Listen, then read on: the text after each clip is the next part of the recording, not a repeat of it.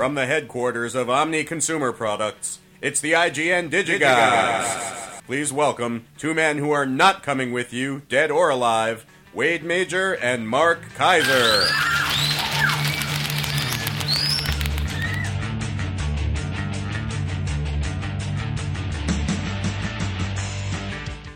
Yes, we will be getting to the new intros. We have to record them. Just it's a scheduling thing. Corey's busy and Mark's busy, and I've been busy with you know Colcoa and all this other stuff, and you know so we we have to just get our schedules aligned. We'll record the new intros. So everybody, hang tight. We'll get to that in the next few weeks.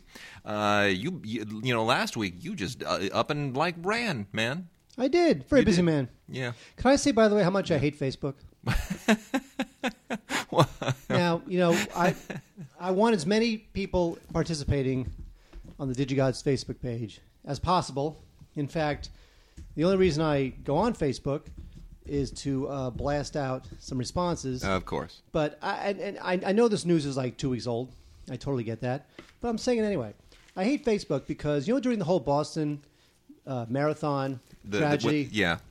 I go on Facebook and it's like there's people who went on Facebook because they have friends who live in Boston or family who live in Boston and maybe they don't know how to get a hold of them so they go to Facebook and they say you know Sure. what, I get that Yeah. people who lived in Boston before but then there's people who just go on there Yeah. who have like never been to Boston, never heard of Boston, and they just like say my thoughts. And I'm not saying it's not genuine, but you know what? It's not genuine. you, all you you just you just want to get in on like the bandwagon of going on Facebook to say something. Mm-hmm. You know, I, I just all these people saying things about Boston. Shut up. Nobody, and, and then and here's what happens: you, you you do something on Facebook that has nothing to do with your life, or, or you have no connection to whatever it is, but you feel like you got to be part of the conversation. So I'm going to go on Facebook and be part of the mm. conversation, be part of the social media wave of conversation about Boston, mm-hmm. and then you go on there and you get like three likes, and somehow three likes. In a planet of six billion people, somehow makes you feel validated. I got three likes. Oh my on my gosh. comments about Boston and the thoughts and prayers. You know I what? love you, Facebook. I've made my voice be heard. Now shut up. the, the the the whole the craving for likes thing has become sort of our new that's like this weird new litmus test to be the most popular kid in school. It's like people liked my comments, strangers I've never even heard of. Here's why I don't care about the likes thing anymore because I know how it works. No matter how even if I get like five or ten people who will like something that I post, if I post a picture of my daughter, it instantly gets like between seventy and one hundred and twenty likes, like like within minutes. People love babies. Li- likes Babies. if you want likes, just be a cute baby. Don't don't have any political opinions. It, no one cares about what you think about you know how compassionate you are, how successful you are. It doesn't matter. If you're a baby, people like you more than anybody else. Babies That's the lesson I've learned. Stupid. And speaking of that, you know, last week we had a, a fun Vox box from Lance Taylor, who no, it- no, no, we, we have another one today. What We're gonna we're gonna do it later. But but you know, Lance uh, basically uh, you bolted out. You didn't you didn't even hear this. Uh, Lance uh, t- warned me that I'm going to be watching a lot of uh, Mickey's Clubhouse, uh, which I insist will not happen because I said my daughter will watch Warner Brothers cartoons. I will not allow her to even know that things like Mickey Mouse Clubhouse exist. And, and by the way, the, the, And- the, the, the reason I left during that conversation is because Lance has a kid. Yeah. You have a kid. Yeah. Me can't get a date. so really, I had nothing to contribute to that There conversation. Well, anyway, um, and Lance always very active on the Facebook page. Get He with is. it, people. Get with it.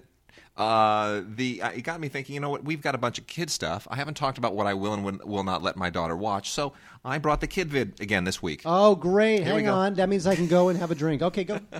Okay. See you, folks. Uh, you know, Warner Brothers. Here's what my wife will. Uh, here's what my wife will allow uh, me to let our daughter watch. I'll, I'll put it that way. I, it's it's really my wife's call. But uh, Looney Tunes Mouse Chronicles, the Chuck Jones collection. This is awesome. This is a Blu-ray. Came out a little while ago, but uh, Warner Brothers was kind enough to send it to us. 19 remastered theatrical shorts uh, that are just outrageously, spectacularly, wonderfully funny. Now, you have to understand that uh, a lot of these, you know, are basically a, a takeoff of the Honeymooners. And uh, other than that, it's just a lot of fun. It's all all stuff from the Warner Brothers vault uh, dealing with mice in cartoons. It's just hysterical. Uh, Mouse Wreckers, the Aristocat, uh, Naughty But Mice. It's really really great. And uh, Chuck Jones was brilliant with mice, and he somehow makes rodents cute. I don't know whether it's a rabbit, whether it's mice, whatever it is. He just that's that's his strong suit. And then more importantly, The uh, last year we didn't get around to it then, but they were kind enough again to get it to us now. The Looney Tunes Platinum Collection Volume Two on Blu-ray. This should be a must-own for everyone. Everyone, whether you have kids, whether you have adults, whether you have uh, elderly parents, everyone will enjoy this. Eight more hours of just fantastic Warner Brothers uh, just legacy. Um, you know, it's amazing when you watch these two because you realize it's not all just Chuck Jones. Uh, some of the greatest animators in history all started at Warner Brothers, and then of course fanned out elsewhere. Uh, notably, Tex Avery, the creator of uh, of uh, Droopy, and and many many others. Leon Schlesinger. It, they, this is just fantastic stuff. So you really really want to make sure that you get this because it never ends. How much fun this is. Um, the uh, the if you don't have the first volume either, you definitely want to pick that up. So that is the fantastic, amazing, wonderful Looney Tunes Platinum Collection Volume Two, which my daughter will be watching within the next 48 hours. Even though she won't remember it, we'll get her onto it. And then, real quickly, so that uh, Mark actually decides to come back in the room, uh, the uh, I'm going to blow through the rest of this as quickly as I can. The High Fructose Adventures of Annoying Orange, Volume One: Escape from the Kitchen. This has been on Cartoon Network. I have absolutely no idea why uh, anyone watches this. the The Annoying Orange is indeed incredibly annoying. The whole thing is just using that v- digital technology that puts uh, the uh, the the eyes and the and the, the mouth of human beings onto fruit and uh, somehow that's supposed to substitute for comedy. It is annoying. Indeed, it is true to its title. Uh, Lego, this whole Lego promotional thing has really got to stop. There, I don't know why this is ages six and up. I don't know what's improper for anything below six on this. This is the uh, Lego version of Star Wars: The Empire Strikes Out, and it comes with a little kind of Lego Darth Vader toy in it. This is also a Cartoon Network thing, and it's just it's just a shameless attempt to uh, cross promote with Lego and to somehow I don't know get some traction uh, on on you know what Hasbro has been doing because Lego wants to be like the new Hasbro, I guess. It's just terrible. Um, Moomin and Midsummer Madness. Uh, you know, this is uh, something that went right past me as well. This is apparently based on the Moomin Summer Madness book uh, which is apparently some kind of a thing with kids and with families. I guess I'm going to be exposed to all of this. Uh, very kind of unusual animation from Finland that doesn't quite uh, make sense to me. But uh, you know, they're they're like animal things, and they're they're kind of animated and puppety, and they freak me out a little bit. So uh, something's going on in Finland. I don't know if it's the water or something that they're drinking. Mark, how you doing over there? Mark? Fine. Fine, good. All right. Uh, Sesame Street, Best of Friends. This is uh, just all kinds of. Uh, this is kind of a potpourri of uh, you know learning stuff with Bert and Ernie and Cookie Monster and Grover, and uh, it's it's just supposed to kind of foster friendship. I, I don't I don't. It made me kind of want to kill Grover. Frankly, I'm I'm kind of over Grover. You know that, Mark? I'm over Grover. Just saying, I'm over Grover. But do you want to snuggle with? No. Not at all. Snooky. Not at all. Uh, Max's Chocolate Chicken. This is from Scholastic Storybook Treasures, and you know what? My daughter will watch this. She will. This is uh, this is great. The the, the, uh, the springtime collection featuring Max's Chocolate Chicken, uh, along with the Red Hen and Chicken Little, which is really good. These are all really good stories, very nicely animated, terrific animation, including uh, you know Lily Tomlin and Randy Travis. Really good stuff. Uh, educational, classy doesn't overstimulate with you know the the rapid fire television editing, which I hear is bad for ADD. You know that. What? what? Rapid what? fire television editing, rapid fire tele like MTV, bad for ADD. Creates ADD. We are children. We are the children of MTV. Yes, we are. A couple of weird, kind of adulty animated things that uh, I may show my daughter when she's a little bit older. One is Tatsumi uh, by Eric Khoo, which is very uh, anime influenced. Um, he is a Japanese artist, so but but it's not exactly anime per se. So um, you, you want to kind of separate this out a little bit. It's uh, you know uh, Yoshi. I'm, I'm going to do my best to uh, do his name. Yoshihiro Tatsumi. Am I okay? Is that good? Yeah. Yoshihiro Tatsumi. He he's a manga uh, guy, but um, you know it's it, somehow the animation is not. It, it's like it's like a step away from traditional anime. The characters don't quite look like they do in anime. They're it's just a, it's a little bit different. So I don't know if I, I should call this traditional anime or not. Anyway, um, and the, the director of this, Eric Khoo, is Singaporean. So you know there's a there's kind of a Pan Asian thing going on. So it's not pure Japanese animation, but it's lovely actually. It's uh, it, it's just you know kind of fantastic, whimsical children's tales, a little bit on the more mature side. So I'm going to wait until she's maybe you know 16 or 17 to let her see that. Alois Nebel by Tomas Lunak is uh, really cool. This was uh, this is Czech animation, proud history of animation in Czechoslovakia, although it's mostly stop motion. And this is not. This was uh, actually the Czech submission for the 84th Academy Awards, and it did not get it.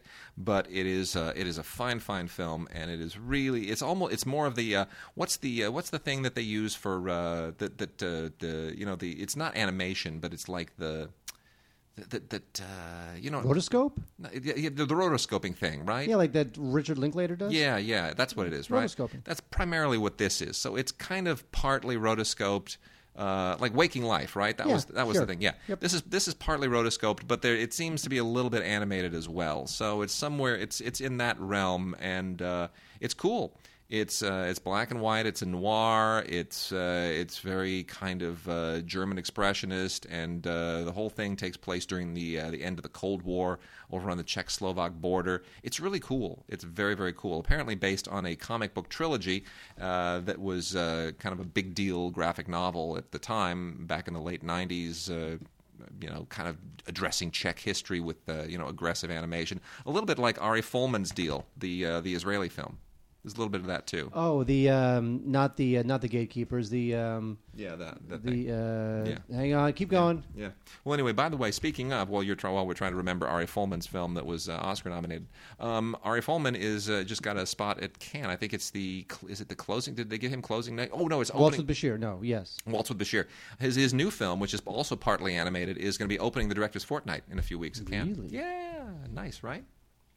Uh, blowing through the rest of this real quickly, we've got uh, PBS Kids Submarine Adventures. Uh, PBS Kids is great. Uh, that's also I will let my daughter watch PBS Kids stuff. This is good um, because it's educational. It's uh, you know she'll have to be a little bit older to fully understand all of this uh, kind of stuff, dealing with you know the, the dinosaurs, underwater dinosaurs, and you know reptiles and how they evolved and all that kind of stuff. It's not not overly heavy, but it's fun.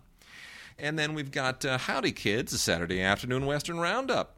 This uh, this my daughter will also watch, uh, even though it's not really so much for girls, except for uh, the Annie Oakley stuff. Uh, it's all that kind of you know kid Western stuff that I grew up with, and a lot of it even heavily predating me. Most of it predating me. is Cisco Kid and Sergeant Preston of the Yukon, the Roy Rogers Show, and uh, the Lone Ranger and the Rifleman. But you know, uh, I I love this stuff. You you watch the you watched the Lone Ranger growing up. I did actually. I did. Yeah, it was great, right? Jay Silverheels. You know, I was uh, one. What did I know? that movie's gonna suck. You know Yeah, that. no. Oh It's my just- gosh. I, and by the way, I, I, I defend Gore Verbinski. I like Gore Verbinski. look, I like his you- films. You've I seen think the he's new got a great stylist. You've he seen the is. new trailer, right? You've seen the new trailer. Uh, no. The new trailer is. Oh, I did. The new Didn't I? trailer is absolutely terrific. It is terrific. I There's a mean, train and they're it a train. almost changed my, my entire opinion of the film. I mean, it has that whole the, the mythical story of how he became the Lone Ranger, all the stuff that I love, and I'm like, you know what? This is looking pretty damn good. Suddenly, I may be on board. Maybe they actually are going to pull this off. And then suddenly, Johnny Depp shows up with a with a bird on his head, and he goes, "You look 'em like you need big heap 'em help." And I thought, oh crap. It just went right down the toilet. And then, as if that weren't bad enough, the next shot is Helena Bonham Carter as some kind of a whore going, "You but now, but now, but now," and I'm like, oh, we're into Tim Burton territory. The, you know, God, the, heaven the- help us. The problem is that between between all the Tim Burton stuff he does and all the Gore Verbinski stuff he does, you know, uh, Johnny Depp has not really No. given a, a human performance in, In many a long years. time. A long And he time. started out doing nothing with that kind of stuff. I know. Uh, regular show Party Pack. This is also from uh, Cartoon Network. This is just 16 episodes of this very, very disturbing show. That's not terribly well animated, but it's got a. It, you know what? Look, it's got a. It's got a following. People like regular show. You'll have to email me and explain it to me. My daughter will not watch this. Uh, Turtles Tale 2: Sammy's Escape from Paradise. You know what's funny about this? That they actually got a sequel out of this. You probably never heard of this because it's lowbrow animation and uh, they it, basically it's it's a French animation company that made a film called Sammy's Tale or a Turtle's Tale, uh, all about this little turtle named Sammy, and uh, it, it was like a, a an attempt to sort of knock off something in the neighborhood of Finding Nemo that also felt a little bit like Happy Feet. Anyway, uh, well, this is this is uh, you know Turtle's Tale Two: Sammy's Escape from Paradise. It's the sequel, and it's kind of it's sort of more of the same. And then Thomas and Friends I'm not sold on my daughter watching Thomas and Friends either. Uh, this is Go Go Thomas and uh, Railway Mischief. The you know he's he's a badly CGI'd uh, train, and the latter one, Railway Mischief, is an exclusive at Walmart. I don't know that it matters. I uh, I. I these things are for really small children who just don't understand that uh, trains are dangerous. And uh, little kids could watch this and think that it's fun and walk across the train tracks and say, Hi, Thomas, come to me, and then they'll get run over. And I don't think that's uh, in the interest of safety. But that being said, uh, a lot of kids love this stuff. I have friends whose kids just cannot get enough Thomas, and uh, they love it when I get these Thomas DVDs because it means that they get to in- indulge their kids with Thomas. And I just say, here, knock yourselves out, uh, give them give them all the Thomas they need, and uh, go get yourself some lunch. Porky and Friends is uh, also a Looney Tunes release from Warner Brothers. Hilarious Ham, 18 classic Porky Pig cartoons. Um, just there's not a bad one in the in the bunch here. Not one bad one. Uh, Corn on the Cop, Boobs in the Woods, Curtain Raiser, Pest That Came to Dinner, Gone Batty, Bunny and Claude. Oh, Bunny and Claude, so great. The Great Carrot Train Robbery. All just wonderful stuff. Porky Pig, Made Stuttering Cool. And uh, if you have been collecting slowly the uh, Looney Tunes Superstars titles, you'll love that one. And then there's also Play with Barney. Uh, I'm not even gonna I'm not even gonna take advantage of the joke that that makes so obvious. Um, but this has on Barney on the cover with a big baseball cap and holding a baseball bat. It is deeply disturbing, and uh, there's nothing about Barney that I, I have much appreciation for. Uh, it, it creeps me out. It really does. It's like kids will watch this and they'll see a dinosaur and they'll think, oh, dinosaurs are cute, and then when they see a dinosaur, they'll go, come to me, big dinosaur, and they get eaten. And that uh, that's not good either. And then lastly, uh, we have the Wild Kratts Rainforest Rescue from PBS Kids. Uh, you know what? This is actually uh, not bad. It's not top tier uh, PBS Kids. Animation isn't top tier. The stories aren't quite top tier, but it's it's all right. Uh, you know, it's, more educational than most of the stuff. And then lastly, Cars Life Three, which I had never even heard of Cars Life One and Two. This is obviously a knockoff of Cars the uh, the Pixar series, and uh, the animation is really substandard. But uh, on some level, this is better than Cars 2. You know that?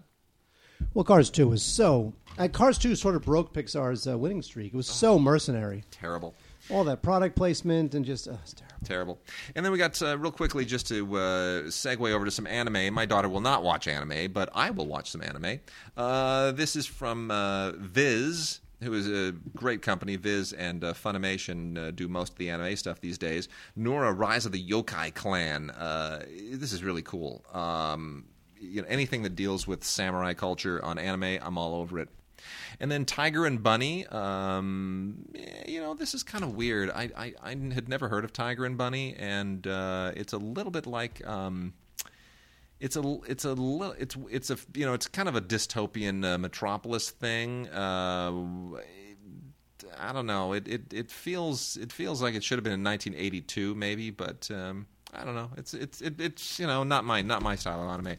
And then uh, Inuyasha the movie, the complete collection. Uh, these things are just dynamic, beautifully animated, really cool. Make no sense whatsoever. This is on Blu-ray. Very very slick. Uh, very nicely transferred on Blu-ray. Uh, Shonen Jump Bleach. Uh, episodes 230 to 242. I have not watched this entire series. Uh, this is, uh, you know, a, a long running, very popular uh, anime series that uh, deals with all kinds of uh, samurai politics and intrigue. And uh, if you haven't watched it all the way through, you're probably going to be lost, but it's still cool animation and well worth watching. And then lastly, Pokemon does not stop. You thought Pokemon had gone away? Nope. This is Pokemon the movie, Kyurem, the Sword of Justice. I'm not a Pokemon fan. Not sure that my daughter will ever watch Pokemon because she'll want the cards if they still have those. They still have those cards. No, but you know who died? Who died? Because I can't I can't talk about this anymore. Hmm. Uh, ne- uh, Al Neuharth. The uh, Who that? Al Neuharth is the uh, the guy who uh, started USA Today. Oh, no kidding! Really? You know, you know, like in USA Today, they've been using the same photo of Al Neuharth in their op-ed page for like thirty years. By the way, I have the very first issue of USA Today. Unfortunately, it's in pretty bad shape. It's like it's like it's like folded in half in, in a drawer somewhere. But I do I, I did buy the very first issue of USA Today because I thought someday it'll be worth something. Of course, what I didn't think is someday it'll be worth something if I took care of it. Uh-oh. That part, uh, I, I slipped on that part. But uh, otherwise, it's uh, rolled into a half uh, in some drawer somewhere. Anyway, Al Neuharth, the All uh, guy who started USA Today, uh, died uh, a couple weeks ago. All right, yes. Mark, we're, we're we're we're into new movies now. Oh, oh, what? Yes, I Wow. know. I know. Kid stuff done. Kid vid done. God damn! I just sit here waiting for you to stop with this. Crap. I know. Um, Wade, let me tell you something. Yes. If you go to RottenTomatoes.com, you will see that Silver Linings Playbook has a 92%. Does it really? It does. Seriously? One of the only negative reviews of Silver Linings Playbook. Is you? Now, the funny thing is that I actually rewatched it, and I liked it more a- a- after I rewatched it. I have to say, I think my initial problem with it was, and I, I did too. I wasn't that keen on it the first time, but I the second time I just cried. Well, I it was go that far. wonderful. It, it was better the second time. There's no doubt about it. But my, my issue is uh, manyfold. One is Bradley Cooper. I think that Bradley Cooper was not deserving of an Oscar nomination. I think that this his performance was just a bunch of tics and chattering and yelling and random screaming that had absolutely no basis in any sort of neurological disorder ever. He just sort of like screamed and yelled and, and hit his mom and whatever. It just seemed like a bunch of nothing. And Jennifer Lawrence is, of course, the greatest thing since sliced bread. It's amazing. She's amazing. She's great, and she's always great, and I love her, and she's great. Uh, that I kind of understand, but um, and I what I didn't like also is the uh, is the completely conventional third act where you've got not only do you have the will they win the big dance contest, uh, you know, plot thread, which is bad enough, or will they get over a five, whatever the score they had to get on the Yeah. that's bad enough. But there's also the double bet where Robert De Niro might be able to fund his cheesesteak restaurant. I mean, are you kidding Yeah. me? That's the best picture? Stop that. you know? So I, I feel like it's a typical romantic comedy in the clothing of something that's deeper and more. no, it's true, but but it's just it- not. uh, probably true, but it's awfully fun to watch if you if you really kind of let yourself go. It's very old fashioned. I quite enjoyed it. I mean, the Uh, message of the film is that if you're if you're bipolar and if you have mental illness, you really need to just stick with your own. Yeah, yeah, Don't try to date normal people. Just date someone else who's mentally ill and have mentally ill children and, and contaminate the earth. And, and also, which our good friend Ray Green had mentioned in an email to us the other day, he's like, this film is almost dangerous because it assumes that love conquers all illnesses. You know, like basically at the end they kiss and you just assume they're fine, they'll live happily ever after. Yeah. Well, you know what? They're still screwed up people. you know, they're not cured. Yeah, probably true. Uh, Not Fade Away was a film that was, for a moment, considered to possibly have some award chances last year, and then the initial buzz on it was so poor that Paramount just kind of yanked all its support and allowed it to dwindle into non existence. Uh, David Chase, who is a big deal, uh, was, was a big wig on television, kind of still is, right? David, David Chase, yeah. He created The Sopranos. Um, well, David Chase wrote and directed this, and it's very semi-autobiographical. Um, you know, it's it's about in the, set in the 1960s, and about you know we're gonna we're gonna have make make- a band, we're gonna become famous, and it's it's about a bunch of kids that you know form a band, and you know how that uh, how that sort of pans out for them. Frankly, trying to you know make it big in the music business at a time when there actually was still a music business. I it, it, the thing is, the movie just kind of meanders. It's extremely well intentioned. What are you tapping away at like a mani- maniac over there?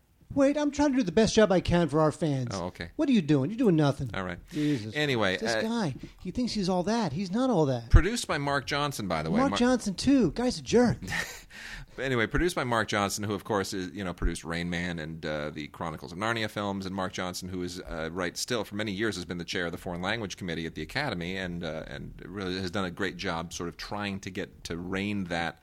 Uh, award into you know kind of bring it under control and get rid of some of these strange rules conundrums that have caused the uh, the category to sort of be of suspect um, uh, of suspect Quality, integ- providence, integrity, I should say, of suspect Ooh, integrity. So anyway, good word. Yeah, Mark Johnson, You're good guy. Uh, so I respect the film in the sense that it's well intentioned and it's got it's deeply rooted in David Chase's childhood and his teenage years, and you know that Mark Johnson's a good producer, and they really put this thing together with a lot of love and a real you know sense of nostalgia. But that being said, it just it it kind of meanders and it just lies there, and it never really feels it never really takes flight emotionally, and it's unfortunate because I think that's a script problem. I think they could have, th- you know, the cast is decent and and uh, you know a lot of the dialogue is fine, but it just never really takes flight, and that's unfortunate. But um, if you're a David Chase fan, you know James Gandolfini's in this as well. He's the uh, he's the dad, the dad that doesn't want his kid being long haired, hippie, rock and roll. The you know traditional '50s dad who's just sees the sees his world slipping away, um, trying to take out his failed dreams on everybody else. Anyway, it's on Blu-ray and uh, it's got its moments. It's got a couple of couple of moments in it, so it might be worth a rent. I would say maybe worth a rent. I, I'm not going to completely dismiss it. Uh, wait, one film I will dismiss, however, with Mother's Day coming up, um, Oh, geez, when is Mother's Day? We've got to celebrate that finally. it's uh, that's true. Not a moment too soon. Um, That's like in a few weeks, isn't it? yes, it is. Yeah, damn.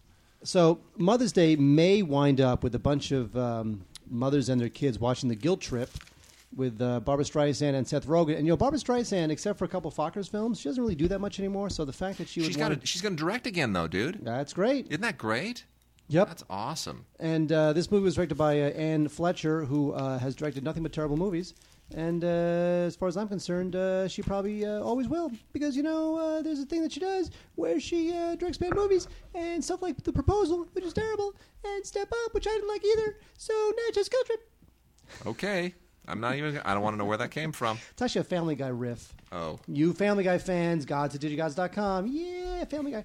Anyway, um, this uh, is a lamentable reason to bring Barbra Streisand back to the movies, and uh, it's very uh, crude, which the older people won't enjoy. And it's got Barbra Streisand, who the younger people don't care about, and uh, it's just totally not even remotely, you know. It's all based on cliched opinions of you know young, old, mostly Jewish behavior and uh, you know they're fine, they're game, but ultimately this thing is not grounded in any reality, and it's all kvetching and it's all contrived. And uh, I just was not a fan of this movie, and I think that when you're going to put those two together, you got to get somebody better uh, than Dan Fogelman writing it. You got to get somebody more interesting than Anne Fletcher directing it, and ultimately this thing is just a total blah time at the movies. Guilt trip. Mark, did the details get a theatrical release? The details. Do you remember? Do, do you do you remember if this got a theatrical release? I do not remember. I don't think it did. because it's um, it's an Anchor Bay release of a, uh, a, Weinstein Radius film, and I, this I don't remember this getting a theatrical release. And I'm looking at it, and I'm thinking, okay, it's pretty funny, it's wacky, it's it's eccentric, hard to market. And you look at the cast and you think, but still, with a hard to market plot, you should have been able to at least. I mean, when you've got Tobey Maguire, Elizabeth Banks, Ray Liotta, Laura Linney, Kerry Washington, Dennis Haysbert, you got to be able to do something with that cast, right? That belongs in movies. Well, maybe the movie sucks. It doesn't. It's it's. I mean, look here. Basically, the the idea here is that Tobey Maguire and uh, Elizabeth Banks are a couple whose marriage is, you know, it's got problems, and uh, that segues into uh, they live out in the boon, you know, in the boonies, and and raccoons are causing all kinds of problems. So he develops a Bill Murray like obsession with eradicating the raccoons, like Murray with the gopher and Caddyshack. I mean, it really is. It's it's it's patented on that, modeled on that completely, and uh, it, it from there it just gets progressively more and more ridiculous. It is a fun, absurdist, kind of wacky movie, and uh, I don't know why this didn't get any kind of attention. I mean, it should. This should have. This is the kind of movie in the mid '80s. This would have done 15, 20 million dollars, no problem. Why why are we losing the the middle the mid level studio film? It just this should have been this should have been like a like make this instead of an Adam Sandler movie. Somebody, please release it. Put it in theaters. More people will see it. Well, the only studio doing stuff like that anymore is Sony, Disney, Paramount. True. They're all they're all tent poles, and you and, and superheroes. and and that's exactly what just went down at CinemaCon. By the way, everybody was like, you know, all the other studios are just they're just only making tent poles and fewer and fewer movies, and they're re- resigned to you know movies. Be- kind of the fact that they they can't make anything that's less than two hundred million dollars, except for Sony. Sony had this two and a half hour presentation, said we're working on multiple levels, lots of different movies. We believe in movies, and exhibitors loved it because it basically said we have faith in the people that you have faith in. Everybody else is just kind of backing out of out of movies. It's just weird. It's like the studios have just given up. It's so strange. I don't get it. movie schmovies. I don't get it. Anyway, and then uh, also Late Bloomers is uh, a film by Julie Gavras, who is Costa Gavras' daughter, who is a very talented filmmaker in her own right. Um, I was just on the radio uh, last week, kind of moaning about uh, Brandon Cronenberg being a, an imitation of his dad with his directing debut, Antiviral, which we will be talking about on this show, I'm sure, in about two or three months. Um, anyway, this is uh, this is a, a lovely, lovely uh, romantic comedy, which I, I never would have imagined from anybody with the name Gavras. But Julie Gavras is a lovely, lovely romantic comedy with William Hurt and Isabella Rossellini. Uh, and uh, even if you feel like, well, Isabella Rossellini, William Hurt, that sounds like a movie from the 80s, fine, even better. Uh, just a lovely film, beautifully directed, very, very nicely put together in every conceivable way, beautifully shot in particular, and uh, great supporting performances from Joanna Lumley. Yes, AbFab. Love Joanna Lumley when she shows up in a non AbFab film, as well as Simon Callow, who is just always a delight. So uh, this is on Blu ray.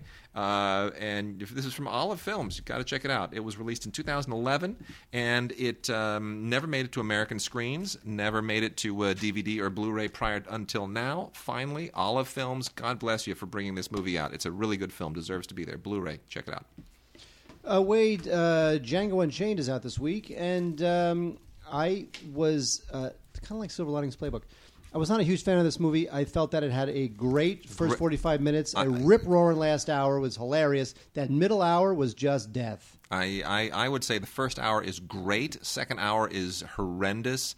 Last, uh, you know, 20, 30 minutes, whatever it is, uh, it- uh, pretty good.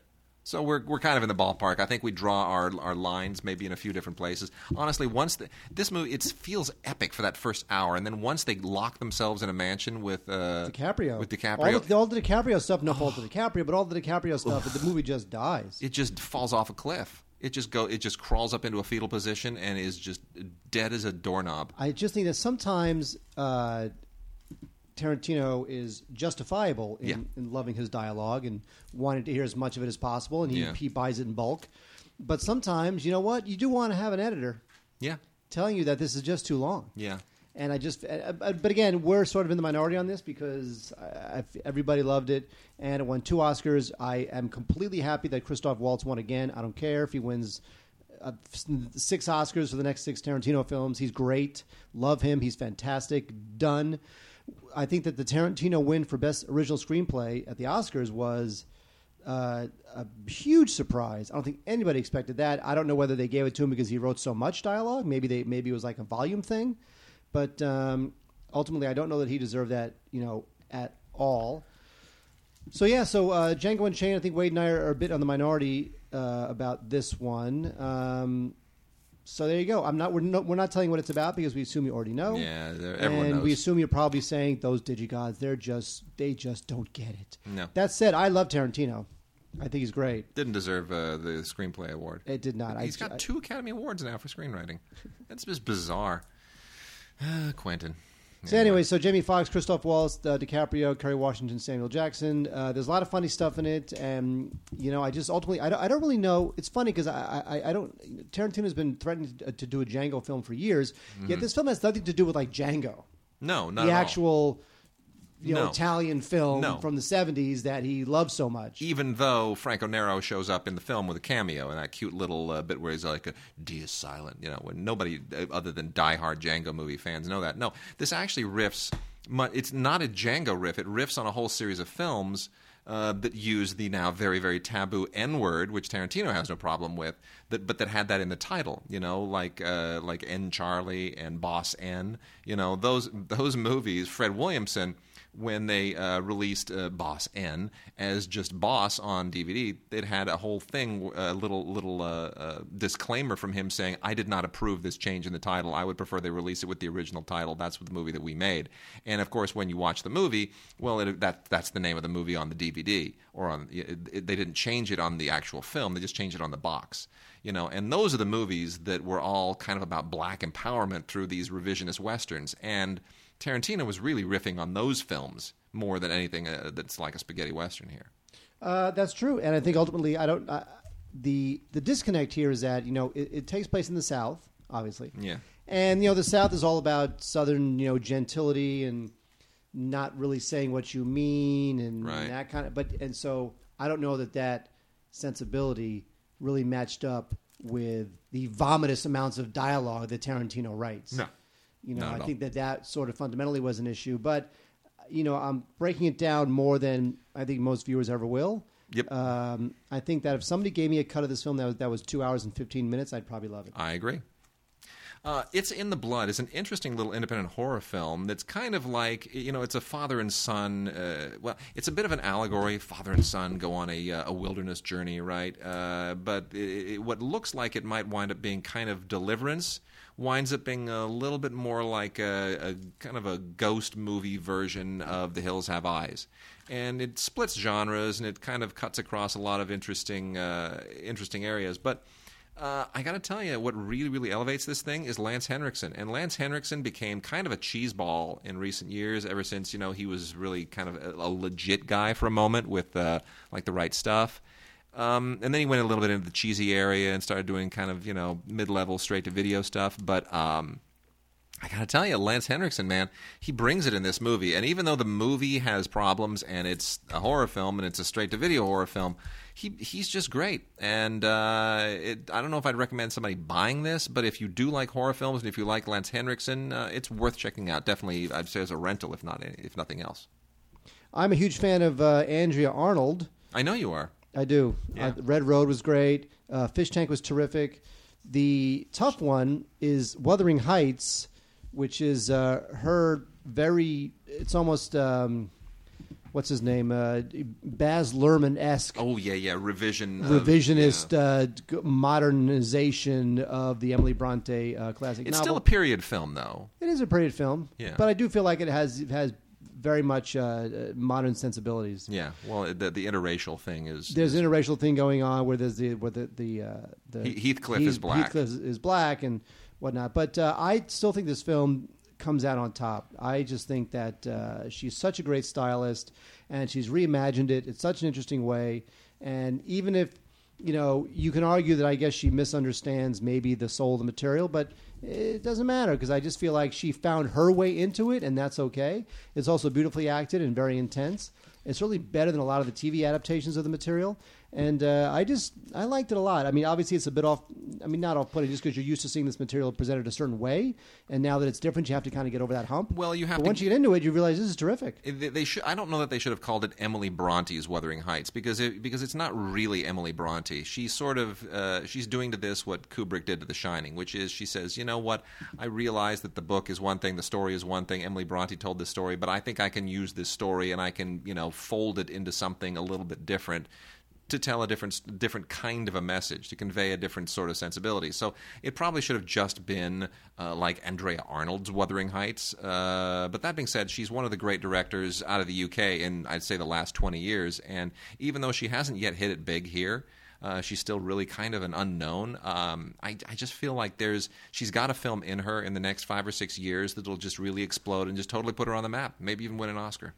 I hope so. I think she's terrific. So, uh, Wuthering Heights. I would, if you're into Andrea Arnold, I'd probably start with. Um, I would start with uh, Red uh, Red Road first, and then I'll move on to Fish Tank because Wuthering Heights is a tough movie to start with if you're kind of getting into this terrific director. But uh, eventually, you should get around to um, Wuthering Heights by Andrea Arnold. Good stuff. Controversial stuff, revisionist stuff, but good stuff. Absolutely. Uh, we, we got a few things here that we're just going to knock through real quickly because a lot of this is kind of programmer stuff. Uh, Olive has steadily been releasing a lot of old John Wayne films from the Paramount library, stuff that Paramount just does not. I mean, John Wayne made so many movies, and Paramount just does not have the. Uh, the, the stomach to dig through all of it and release all of it individually. So, uh, a handful of John Wayne Blu-rays here from Olive that are just uh, worth mentioning. Santa Fe Stampede by George Sherman is another one of the three Mesquiteer movies that Wayne made, along with uh, Ray Corrigan and Max Terhune. Uh, that's Mesquiteers spelled like mesquite, M E S Q U I T E E R S. That was a cute little uh, series of programmers they made back in the late 30s and early 40s. Uh, this is just like all the rest of them. Nothing particularly uh, unique in that one. Uh, Wake of the Red Witch is John Wayne and Gail Russell doing, um, a, you know, one of those nautical adventure movies that kind of was part of. Um, you know, Wayne tried it in the late 40s to, even though he was becoming a really, really big star in westerns and other things, you know, a lot of it was um, trying to do the sort of thing that other actors were successful in doing, uh, whether it's, you know, uh, Errol Flynn or. Um, you know Tyrone Power. He wanted to sort of compete in the in the same range as those guys, and not all of these quite work so well. Uh, this is one of them. Um, you might want to rent this. It's okay. Uh, it's uh, you know uh, Edward Ludwig is not the best director from the period, but it's all right. John Wayne in uh, War of the Wildcats is an Albert S. Rogell film. This is a uh, another kind of a Western programmer, better than uh, most of the low effort Western films he was making in the early 40s. You can kind of see how this propelled him into bigger and better things. And then, uh, of course, the all time classic Edward Ludwig film, maybe the best film that Ludwig ever made, was The Fighting Seabees. John Wayne, when he's not in a Western, you want him definitely in a World War II film. And uh, this is one of the better ones. So this has some terrific uh, stuff in it. Um, and it's mostly because of Wayne. He just really he brings the heavy, he brings the macho, and it's a, it's a very, very nicely done Blu ray. And rounding out our olive coverage, uh, a few other films: Myrna Loy and Robert Richam, Robert Richam, Robert Mitchum in The Red Pony, uh, directed by Lewis Milestone, uh, based on the John Steinbeck screenplay. Um, you know, uh, the, the the problem here is that it's based on a bunch of Steinbeck short stories and they kind of I don't know that they fit together quite comfortably, but it's very well intentioned. The acting is good, and Milestone, who of course did All Quiet on the Western Front, one of the first films to win uh, Best Picture, uh, is a, is just a, a real workmanlike director from that in that classic vein. The real reason to watch this is for Aaron Copland's score. Aaron Copland didn't write a lot of film scores, but uh, this is one of the best, and it makes the movie feel a lot better than it has any business being. Uh, Champion, the uh, Kirk Douglas film, directed by Mark Robson, featuring a screenplay by the uh, wonderful Carl Foreman, who, of course, was blacklisted, and produced by Stanley Kramer. That is a heavy hitting team, and this has been on DVD for a long time. Paramount let Olive put it out onto Blu-ray. Thank goodness, because it's a it's one of Kirk Douglas's best performances. It's a great, great looking Blu-ray from 1949. Um, one of the best boxing movies you'll ever see. Not because it's directed like uh, Raging Bull or anything like that. It's better than Rocky, but it just features an incredible performance and a really, really good screenplay. It's um, it's about more than boxing, which any good sports film should be. Uh, and then lastly, uh, Groucho Marx in Copacabana. This is uh, kind of a, a, a weird little, uh, you know, novelty that has uh, hung around for a long time. You realize how badly Groucho needs the other Marx brothers because it just he, he can't really sustain this film, even with Carmen Miranda wearing you know an entire produce section on her on her head and on her her costume. Um, Adolf Alfred Green is not the the most efficient director in terms of uh, you know keeping it tight. This is a very long, kind of flabby 92 minute movie from 1947. But um, if you're a, a, Groucho fan and you want to you know just explore the curiosity of Groucho trying to be funny without his brothers, it's worth checking out. I absolutely love Magic Town. I think uh, James Stewart and Jane Wyman make for a just terrific on-screen couple. I think this is an intensely underrated movie. Uh, if Frank Capra had uh, you know made this, it wouldn't be any better. William Wellman directed this, and uh, another great director of the of the period, along with uh, Milestone, already mentioned. And uh, you know, just see it for Jimmy Stewart, man. The guy is just one of the great all-time presences on screen. Beautiful Blu-ray. And then lastly, from Olive, we have uh, John Auer's City That Never Sleeps, which uh, is a film I had actually never seen before from 1953, one of the uh, great uh, noirs of the period, and it was nice to uh, rediscover uh, a noir that I'd never seen before, which is really, really, really good. And it's a, it's a sharp script, really sharp script. So um, definitely check out City That Never Sleeps if you are a noir fan. Mark. I'm a noir fan. Wait, uh, the good folks at uh, Mill Creek have released a couple of twofers, two films on uh, one Blu-ray. That usually means that one or both are terrible. Let's test that theory right now. Uh, the first one, they got a bunch. I'll roll through them real quick, right, Wade, because uh, we need to get to the good stuff. Yep. So uh, we have the first one is a Hollywood Homicide and Hudson Hawk. Hollywood Homicide is Harrison Ford and Josh. What happened to me? Hartnett star in this film about a uh, guy who does something stupid. Anyway, it's a stupid movie. And uh, Hudson Hawk I'd actually rather watch Hudson Hawk than Hollywood Homicide. Um, Hudson Hawk is a uh, is a uh, legendary Bruce Willis uh, big budget bomb directed by Michael Lehmann. Kind of ruined his career, uh, but I still think it's worth it's worth kind of checking out Hudson Hawk. I think it's it's you know what I think big budget bombs like Heaven's Gate and Ishtar are probably better. There's a you know, Yeah. there- there- there- there's a bigger spread there between their reputation and the actual f- quality of the film. Hudson Hawk, it's it's it's good. It's fine. It's you know. Actually, th- I, I would consider this with like Last Action Hero. Yeah. In terms of films that got beaten up but aren't that bad. Yeah. Whereas Ishtar and Heaven's Gate, I think, are terrific. Actually, Heaven's Gate is Ishtar is hysterical. You know? and Heaven, I agree. Heaven's Gate's total masterpiece. Um, Hollywood Homicide is Harrison Ford at his just give me my twenty million, I'll do whatever you want, lamest. And there you go. Uh, the second twofer uh, from Mill Creek is The Squid and the Whale and Running with Scissors. I'm a huge fan of The Squid and the Whale. I'm a huge fan of Noah Baumbach. I think Squid and the Whale uh, was pretty much the story of my parents' divorce. And uh, I just thought You always film was mention great. I just think the story's great. I love it. I love Squid and the Whale. Love Noah Baumbach. Love, love all of his films. Running with Scissors uh, was with Ryan Murphy was a bit of a. Uh, it's got a great cast, but it's a bit of a kind of a misbegotten mess of characters and cross plots and whatnot. It's Annette Bening and uh, uh, uh, what's his name, Alec Baldwin. The late Jill Clayburgh's in it. Gwyneth Paltrow. Not a big fan of Running with the Scissors based on the uh, novel, but there you go. Uh, also, we have Hollow Man 1 and Hollow Man 2. Now, Hollow Man 1 Oh, I hate that movie. was directed by Paul, Ver- Verhoeven. Paul Ver- that's like Paul Verhoeven at his lowest. It, that was just a wretched film. I know Kevin Bacon plays Hollow Man. However, it did uh, well enough that uh, they made another one called Hollow Man 2, not directed by Paul Verhoeven, who, of course, had moved on. And this one stars uh, Peter Facinelli and Christian Slater. This is not a very good film. Uh, if I had a choice between Hollow Man 1 or Hollow Man 2, I would rent something else. That's what I would do.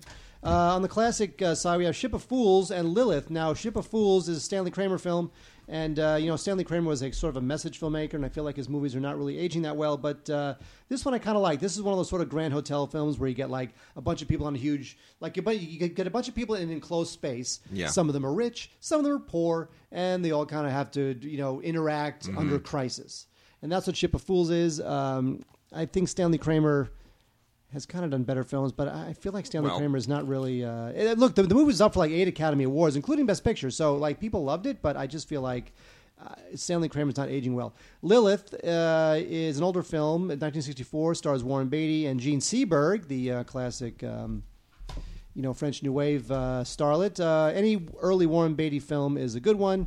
Uh, Lilith, maybe not his best, but still a terrific film. I was just going to say, if you want a good Stanley Kramer film, Champion, which I just talked about, the Kirk Douglas thing. Uh, yes, It's not a, it's not a quintessential Stanley Kramer message movie, but it's it's it's damn good. And we'll save the uh, the worst for second to last. I coined a phrase. Uh, from Mill Creek, a two for featuring Steven Seagal, Attack Force, and Into the Sun. Now, Steven Seagal has done so many movies. They wound up picking two that I, that just I, I just never. I'm sure these were, were released like in Malaysia, and that's it. And Attack Force is about Steven Seagal kicking ass, and Into the Sun is also about Steven Seagal kicking ass. They have a lot in common. These two films. Yeah. they're really really good. Anyway. Okay. Finally, from Mill Creek, the final twofer, When a Stranger Calls and Happy Birthday to Me. This is like Mill Creek saying, we bought the rights to these movies for about $50, dollars and we're going to uh, crank these out and hope that somebody's dumb enough to rent them. When a Stranger Calls stars Charles Durning, the late Charles Durning, as uh, somebody who nobody cares about. And Happy Birthday to Me stars Glenn Ford and Melissa Sue Anderson as uh, two people who nobody care about. Goodbye. Totally. See how I do it versus how you do it. You rock on, man. I just say it sucks and I move on. You're being fair to every movie, and that's I'm bad. tr- I know. Well, real quickly then, also Volume Six of Forbidden Hollywood from the Warner Archive Collection. Uh, I, I love like these. these. I love These These are great. These are all pre-code films. Uh, you know, there was that pre-code period in the early 30s. Uh, Between when the production code was actually approved and when it actually was enforced. yeah, and it and it's pretty much from about 1927 to what, like 1933, something like that. Well, 27 was the production code, but I think wasn't the pre-code wasn't that 31 to 34? Let me. Uh, I don't know. Well, anyway, it's it, it is th- this is it, they're all kind of in the yeah. It's about thirty-one to thirty-four. Anyway, that's where these films are from. There are four films on this uh, volume six, and uh, they're all worth watching.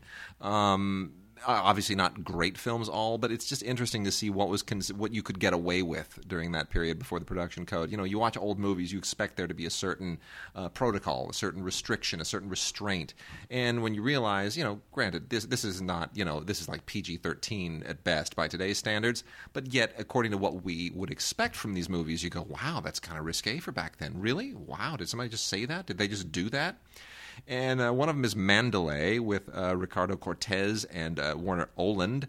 Um, really kind of a, an, an, interesting film that was uh, originally designed as a Kay Francis vehicle. Kay Francis was a, uh, major actress of the day whose career lasted like 18 seconds. Uh, Massacre with uh, Richard Bartholomew is really only distinguished by some of its uh, political incorrectness as far as Native Americans are concerned. Uh, then you got Downstairs with John Gilbert, who was a major star of the day. And I would say the one that is most interesting by far is Victor Fleming, the director, of course, of Gone with the Wind and uh, Wizard of Oz, did The Wet Parade. It is not at all what you would expect of a Victor Fleming film, and it's got a great cast and it's a lot of fun. Cast includes Jimmy Durante and Walter Huston, uh, among others. It is a that is a that is a film that is just you'll you'll be you'll really kind of be shocked at what they get away with in the Wet Parade. The title alone should tell you everything, and uh, just know this: Wet Parade was written by Upton Sinclair. I'm just saying. I'm just going to go there and just say Upton Sinclair. Upton Sinclair, he he he, he likes um, adjectives and nouns. Yes, he Asphalt does. Asphalt jungle. Yeah. I mean the uh, yeah asphalt jungle. Yeah. Asphalt jungle, wet parade. Yeah. He likes that stuff. Yeah. You know, Wade. Uh, when I was growing up, uh, I think you might have talked about this uh, a couple months ago. All my friends loved Cheech and Chong. I don't. And I was like, I was young and didn't get it, and was incredibly not cool, and just sat there and watched Star Trek all day long, and didn't know about pot and being cool and lowriders and whatever. and uh, so I was totally just like a, a just a, a, lame little nerd in the making. And uh, that brings me to Cheech and Chong's animated movie. Now, Cheech and Chong's animated movie, it, it's you know, Cheech and Chong had a big run, had a pretty significant run in uh, like you know, like in the '80s, whatever. Yeah. Now this is new stuff, mm-hmm. but still, it's Cheech and Chong. Yeah. And uh, if you like that kind of stuff, or you want to relive your teen years as an '80s pothead, you go ahead and rent Cheech and Chong's animated movie. There's a, a commentary by Cheech and Chong.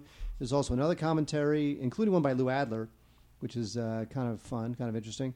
Uh, there's another commentary by Tommy Chong and Paris Chong, and uh, there's a there's a there's a featurette called Medical Marijuana Blues, which is kind of cute. Um, but still, I mean, what are you gonna say? It's uh, there's you know nuns who uh, scream and yell, and there's the cops who are lame, and there's Cheech and Chong who smoke and are awesome, and that's just kind of what Cheech and Chong are. So there you go, Cheech and Chong's animated movie.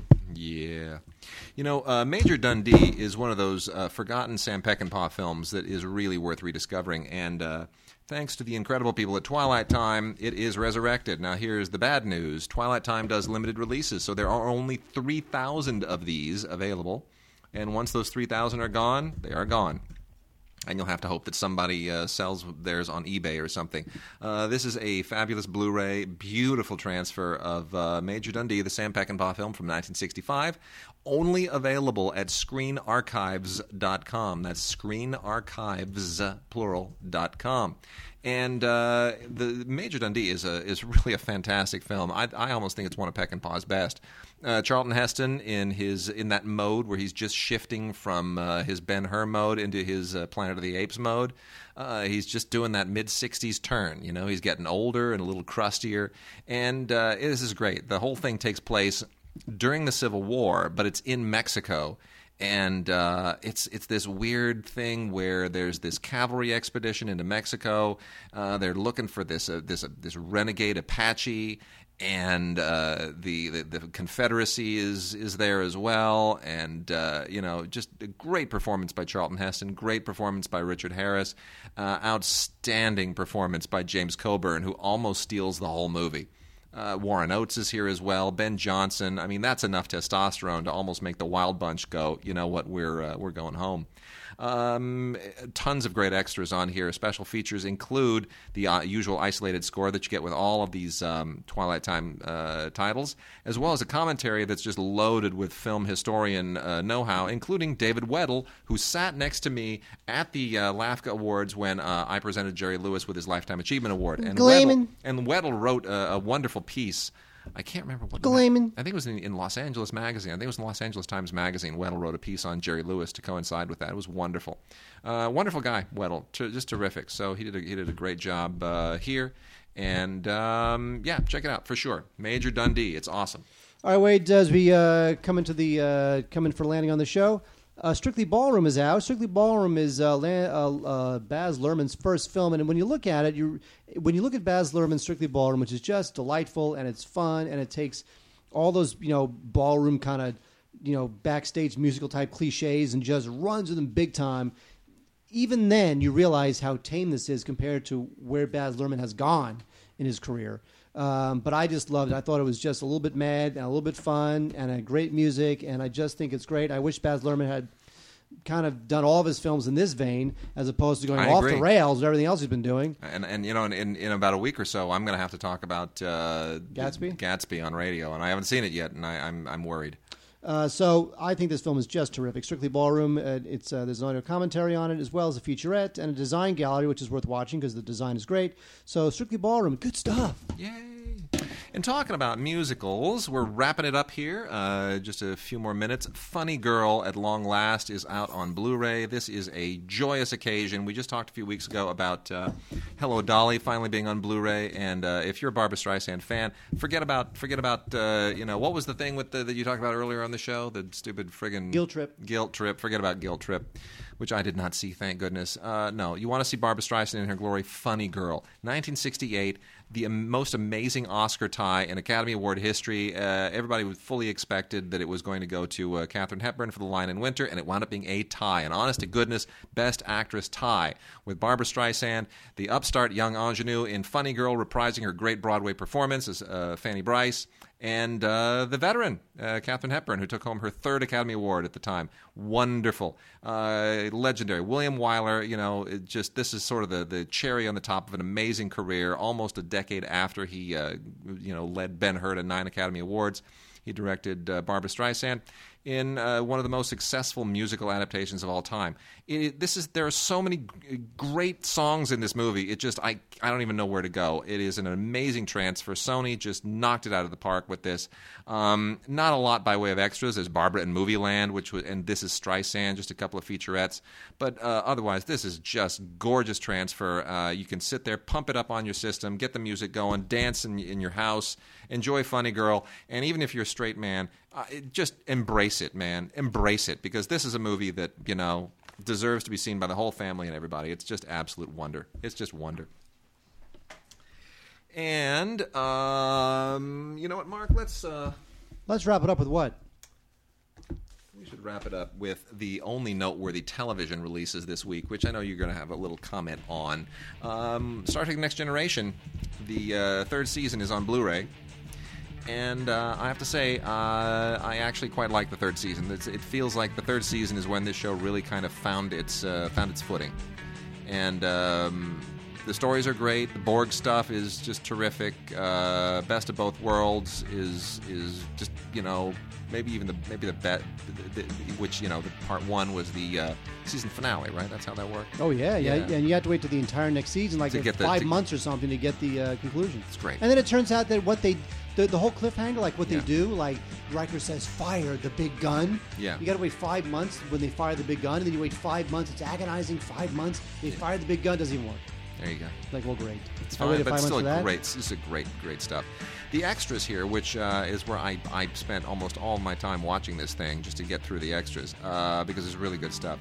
Inside the writers' room is a reunion of all the key writing staff, and Seth MacFarlane moderates it and does a really good job. He, actually, he's a, obviously he's a huge, huge Star Trek. fan. yeah, a huge fan. I mean, that's really, really interesting stuff. That's worth watching every single second of. Uh, Resistance is Futile.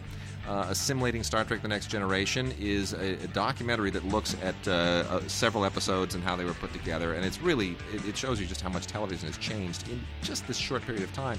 Tribute to uh, Michael Piller, who uh, was sort of took over after Gene Roddenberry died and really kind of became the uh, the godfather of the show.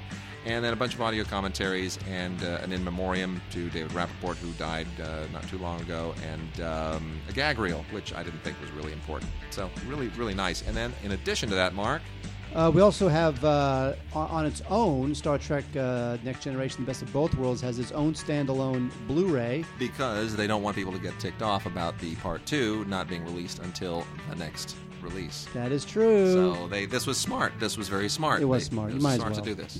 Uh, however, they didn't just crap this out. They did a good job. There's an audio commentary by uh, Cliff Bole, who directed it, and uh, Mike and Denise Okuda. They're the classic keepers of all Star Trek arcana. And uh, there's a new featurette, which will probably wind up being on the uh, on the next uh, Blu-ray release. But I'm a I'm a big fan of uh, Star Trek Next Generation, starting with season three. So All season right. three, I think, is good, good stuff. Start collecting, start collecting your Next Generation Blu-ray uh, Blu-ray sets now. All right. And with that, folks, we are done. We will see you next week. Goodbye, everybody. No, no, not this week. Oh.